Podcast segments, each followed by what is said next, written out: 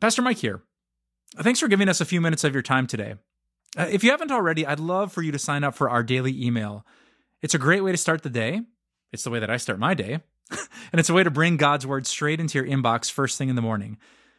Uh, my teammates at Time of Grace do a fantastic job of giving you video and written devotions, blog posts, podcast episodes, and the occasionally fun and quirky social media posts. And all of it's to encourage you with God's amazing word. Just go to timeofgrace.org to sign up today. Can a person who says they believe in Jesus but never goes to church still go to heaven? Someone recently asked me that question at our church's Q&A Sunday, and it sparked a memory in my mind. Uh, when I was a young pastor, I was teaching this teenager in our church's Bible class, and we got to the commandments and the Christian life. We talked about church and all the benefits and the things that the Bible said. She was an amazing student. She got all the answers right on my test. She like, knew what the Bible said about the importance of church and gathering together around God's word. Uh, but her mother didn't. Often for huge stretches, not just like a Sunday or two, but months upon months upon months, I wouldn't see this family. And when I tried to talk to mom about it, things got a bit emotional. She said that her faith was fine. I could see her daughter in the side who had just aced the test and maybe knew what God said about it. And this mom asked me the question Do you think, this was her quote, do you think I'm a worse Christian because I don't go to church? So if you had a Bible in your hand, how would you answer that mom's question? Well, church attendance is a little bit complicated, so forgive if this isn't a two minute video. Uh, we know that there are a lot of people who would love to be in church, but they can't. I can think of people in nursing homes who used to go to church and they miss it so much. I can think of people with severe disabilities or situations where they have to be at home. Like they would ache and love to be by our side and sing praises to Jesus with us, but they can't. And I wouldn't want any of you in that situation to feel guilty or bad. You love the house of God and the people of God, but just something in life has happened. And I also have lots of compassion for people who've been really hurt or they're really scared and they're watching at home and they haven't taken that step just yet. I know at our church, we have dozens and dozens of people who say, I've been watching for months at home. I grew up in church, had a really bad experience, but then someone sent me this link and I've been watching online, and I love those stories. Some people have had really hard, sometimes sinful, sometimes traumatic experiences with church leaders. And so they're cautious about jumping in. I, I would have tons of empathy and patience for that. But maybe for the sake of argument, let's uh, let's think about that mom that I was talking about. It's not a disability, it's not an injury, it's not an experience. It's just I'm I'm fine. I, I don't need that. I don't need to go into a building to think that I'm close to God. I pray, I trust that Jesus forgave my sins. I don't go to church. Is that okay? Or as the questioner asks, can you believe something like that and still be a child of God who goes to heaven? Well, let's let this passage set the tone for us. Hebrews chapter 10. Um, the author of Hebrews is speaking to fellow Christians about the value of Jesus, that he gives us the presence of God. And then in the middle of the chapter, he says this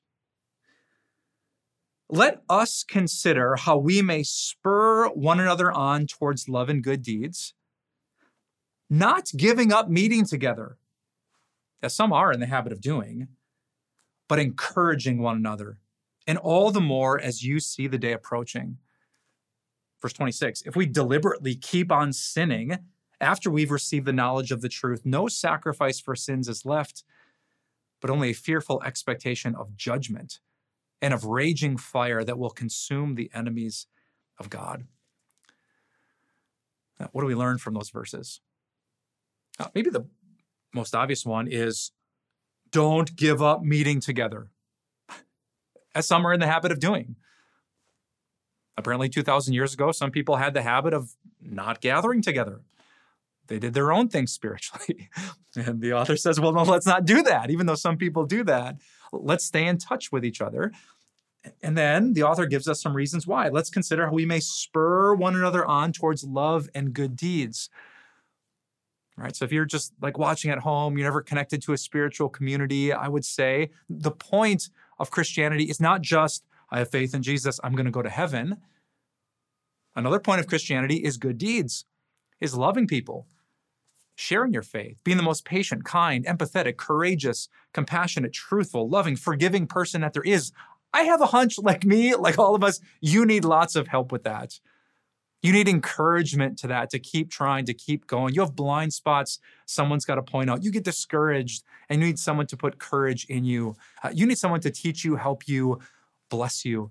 But here's the thing if it's just you, if you don't have a regular opportunity where the book is opened and we can encourage each other and spur each other on to put this into practice, well, then is your faith worse? Mm-hmm.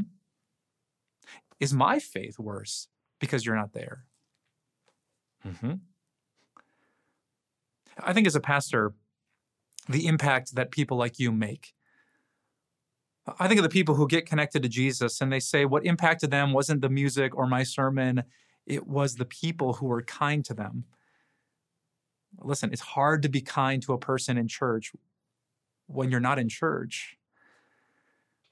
I think of the impact of our small group ministry where people encourage each other and call each other out and forgive each other in Jesus' name. How that is a catalyst moment to grow in love and good deeds. But if you're not gathering together with them. You can't do that. Now, maybe you don't start worshiping the devil and give up on Jesus and his cross, but there is something that is worse, that is inferior about such faith. Uh, I'll put it bluntly. Uh, if you have the ability to gather together with other people and you're not because it's inconvenient or it costs you time or energy, that's selfish. You're just thinking about you. You're not wisely thinking of you because you're naive that you need more help than you think to be like Jesus. Your faith is less and our faith is less. That's a selfish choice to make. And it's why throughout the Bible, God was always in favor of organized religion. Not corrupted religion, not man made religion, but in Old Testament and New, through the prophets and the apostles, the churches of the New Testament letters, Jesus himself, never, never, never did God want someone to independently worship him, always in the community within the church. And maybe that's why there's this pretty serious threat if you deliberately keep on sinning after you've received the knowledge of the truth. Don't push God away. Don't push his word away and don't push his people away. Uh, some of you are watching this video and you've given up on church. Maybe someone sent you this video, your mom, your dad, your friend, your brother, because they they miss you, they want you by their side. Let this be God's clear message to you. You can come home.